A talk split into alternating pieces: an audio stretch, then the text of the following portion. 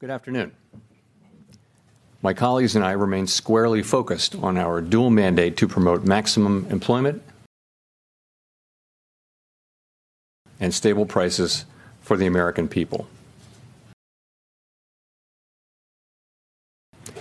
As we approach the end of the year, it's natural to look back on the progress that has been made toward our dual mandate objectives.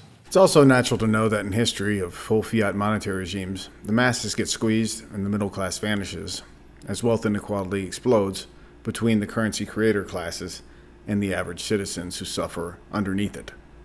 Regardless of what the Fiat Federal Reserve claims their dual mandate is, their job is essentially to keep the U.S. federal government in power to help make the business cycle less drastic, especially during financial crashes and severe recessions, and to try and sustain nominal asset prices at levels that prevent our debt-based fiat monetary system from collapsing due to either failing confidence and or the sheer hard to pay off weight of record debt levels that accompany our aging entropic, still unipolar dominant fiat US dollar debt-based fiat financialized system. Onwards to Jerome Powell's latest rate hike pivot announcements this week. Since early last year, the FOMC has significantly tightened the stance of monetary policy. We've raised our policy interest rate by five and a quarter percentage points and have continued to reduce our securities holdings at a brisk pace. In our SEP, uh, FOMC participants wrote down their individual assessments of an appropriate path for the federal funds rate based on what each participant judges to be the most likely scenario going forward. While participants do not view it as likely to be appropriate to raise interest rates further, neither do they want to take the possibility off the table. If the economy evolves as projected, the median participant projects that the appropriate level of the federal funds rate will be 4.6% at the end of 2024, 3.6% at the end of 2025, and 2.9% at the end of 2026, still above the median longer term rate. These projections are not a committee decision or plan. If the economy does not evolve as projected, the path of policy will adjust as appropriate to foster our maximum employment and price stability goals. Tavi Costa tweeted the following commentary as well as this negative real yield chart, stating The Fed's press conference from yesterday is likely to be remembered as one of the most important macro events of this decade. Any policymaker seriously committed to fighting inflation would never publicly announce an intention to start cutting interest rates before achieving their ambitious price stability target. Keep in mind this dovish communication happened on the back of a core CPI still at 4%, with government spending exceeding 20% of GDP, rising deglobalization forces, widespread labor strikes, and an exceptionally supply constrained commodity market. Interestingly, this historic moment was also evident in the movement of real yields, which saw its most significant decline since the global financial crisis and the COVID recession. This reflects how, in such a highly leveraged economy with asset valuations reaching absurdly expensive levels, financial repression must always be reinstated, even if it means inflation remains higher than historical standards. Hard assets are imperative to navigate this next market cycle. So, no, our modern, growing, record sized U.S. debt loads and the coming further ballooning structural deficits on promises increasingly coming due that we never saved for, they don't allow Jerome Powell to pretend that he is early 1980s Paul Volcker in this year 2023.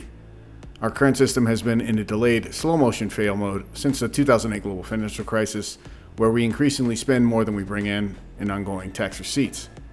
Gold, silver, and many other inflation linked asset classes popped on the news of Powell's all but admitting rate cuts are coming pivot. Thus far in the 21st century, gold has performed strongly during the three prior rate cut cycles, with spot gold prices ramping up plus 66%, plus 189%, and up plus 50% in the prior three rate cut cycles past, respectively. Now, during those three specific rate cut eras past, the US stock market got quickly outpaced by gold's then gains. Add on the likely fact that a structural bear market in the fiat US dollar is likely to eventually coincide with this coming rate cut cycle, and both gold and silver are poised for good years of coming. Moving to specifically cover some of the building bullish fundamentals underlying silver's coming bull run, we'll turn to India to hear from industry spokesmen as they sound off on the growing case for silver bullion allocations now, not later. Thank you so much for joining us at CNBC TV 18. Let's shift focus from gold to other precious metal, which is silver. And joining me now to talk about that is Michael DiRienzo. He's Executive Director at the Silver Institute. Michael, hi, thank you so much for joining us. And silver is yet another metal which has seen strong gains in last one year. What's your sense on where is this all demand coming in from? Well, the demand is really coming on the industrial side. We put out a report um, just this last month um, on the 15th talking about the how we saw the market basis our April launch of the World Silver Survey. And, you know, we're happy to report that we think there's going to be another record demand for industrial silver uh, this year, taking it up to about 632 million ounces. And the key drivers obviously are uh, very strong investment in photovoltaics, power grid, and 5G network investments, as well as growth in consumer electronics, and of course, rising vehicle output with respect to electric and hybrid vehicles. Mm. Uh, Michael, last year was a good uh, deficit in case of silver, and this year as well, you have been uh, advocating or projecting one. What is what the what is it that the street rally um, seems to be thriving on in sense of investments? Are you looking at a big number there in sense of deficit? Yeah, you know, we had uh, uh, I think it was like 92 in 2021 over 250 million ounces uh, in 2022. And this year we're calling for another significant deficit of about 140 million ounces. Um, it's a little bit lower, obviously, than 2022's all time high, but it's still elevated by historical standards. And our consultants at Metals Focus firmly believe that this is going to continue for the foreseeable future. So, in that sense, Michael, how would you look at the prices going forward? I mean, we've seen a good 25% increase in the Indian markets for silver in the last year. What is it that the range that you're looking going forward?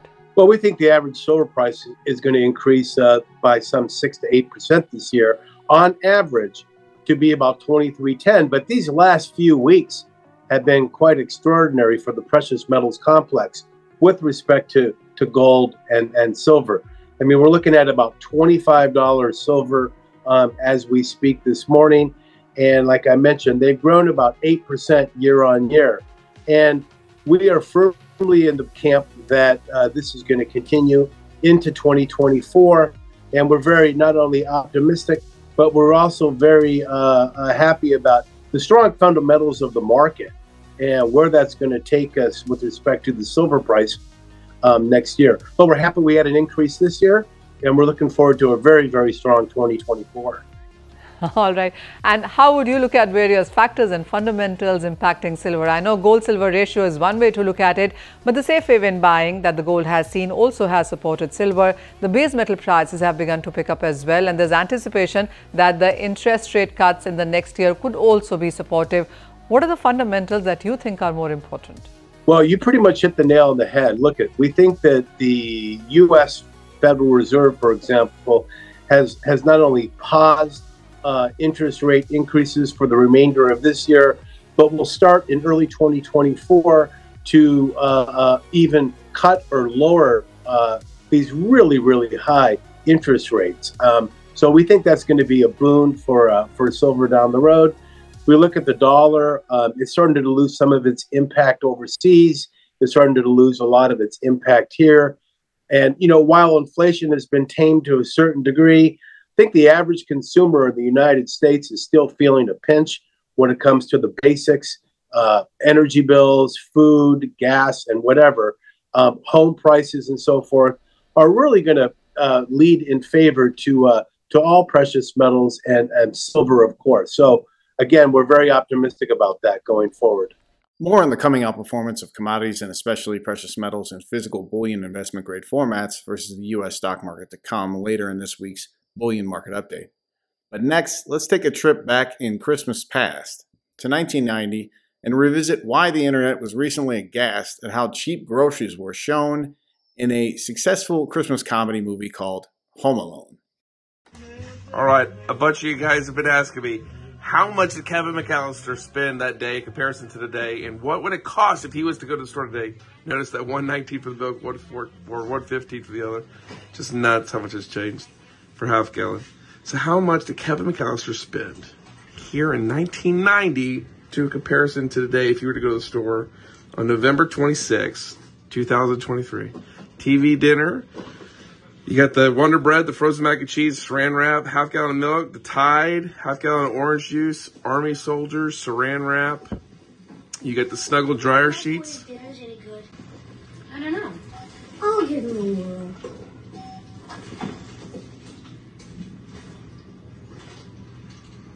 For the kids. Hold on, I got a coupon for that.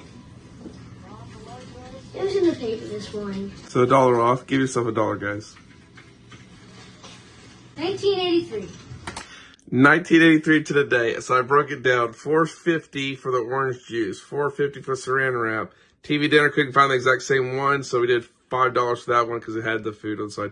13 bucks for the Tide, three bucks for the Wonder Bread, 350 for the frozen mac, 460 for the milk. You got 879 for the dryer sheets. You got eight bucks for the uh, toilet paper, and you got just shy nine bucks for the toy soldier. What does that come down to?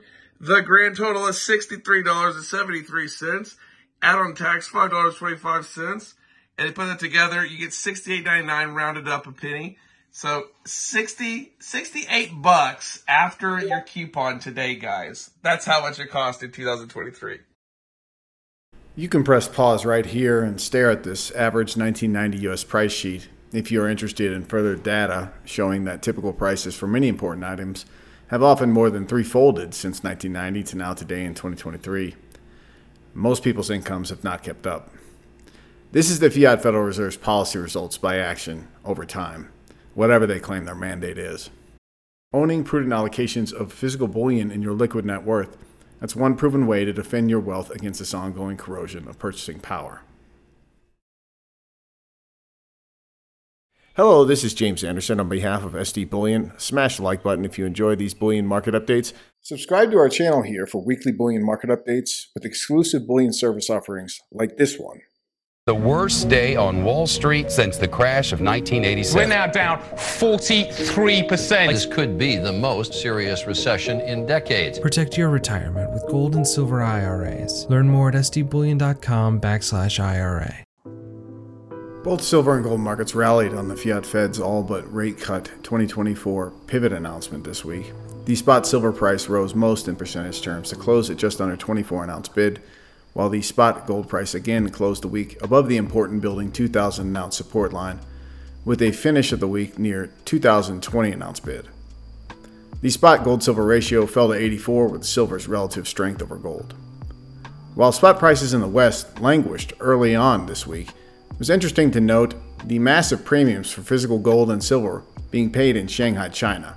Note how the white lines illustrate that gold and silver prices in China did not fall all that far to start this week as bullion buyers continue coming and pounding the bid for more bullion. Turning to close this week, a few long term charts to show just how severely overvalued the US stock market is versus the rest of the world. And I'm not talking by a little. This chart going back to the start of this post World War II global debt supercycle, likely which will come undone this decade and the next, we see that the current US stock market bubble versus other global stock prices is now near 2.8 standard deviations beyond the mean red line of 1 that has been the persistent line of eventual gravity over time. Now, if we took a time machine back to the mid 1980s, by all means, buy US stocks and hold them for the long run. Do you think the same plan over the next coming decades will yield similar results from these elevated record high levels? This is an inverse chart valuing US stocks currently versus emerging market stocks, where most of the world's coming commodity bull market output is going to be coming from. Do you think they're not going to get their fair share in relative value returns? And this chart's going to move back towards the red line mean and likely spike again beyond perhaps a decade or more from now? Again, this coming rate cut cycle is likely the close of relative valuations gone berserk from fiat US dollar financialization as we move back towards a more multipolar world to come. Now this is the longest S&P versus gold chart I have ever come across. Note that it's only updated through the end of COVID's stock market ramp at the end of the year 2020. Of course, over the last 200 years, we've gotten better at mining more gold at less cost so the general slope upwards on this logarithmic chart makes total sense. But if you look closely, what you will find are wild swings over a few decades up and down over time. Often, the higher the bubble that US stocks go into versus gold, the larger the dip that ultimately follows.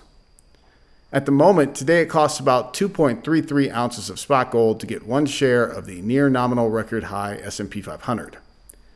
Yet if we have a similar repeat of the 1970s bull for gold bullion, the eventual mania for gold could take its relative value versus S&P stocks to a potential tenfold outperformance from here to then, should history ultimately rhyme ahead.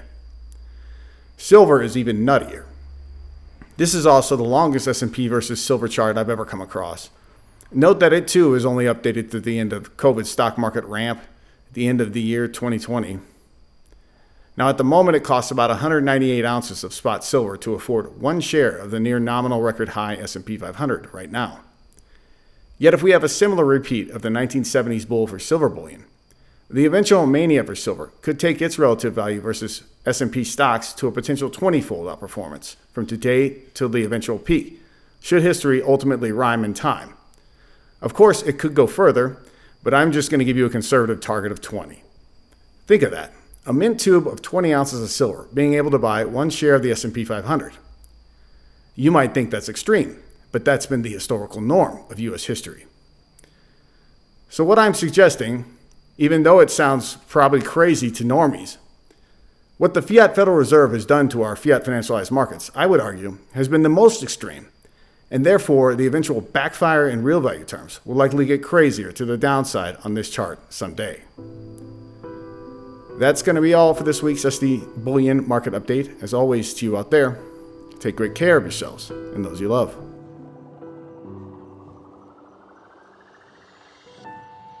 If you enjoyed this video, hit the like button and share it with those you love. Subscribe to our channel and hit that alert button so you know when we publish new bullion market updates.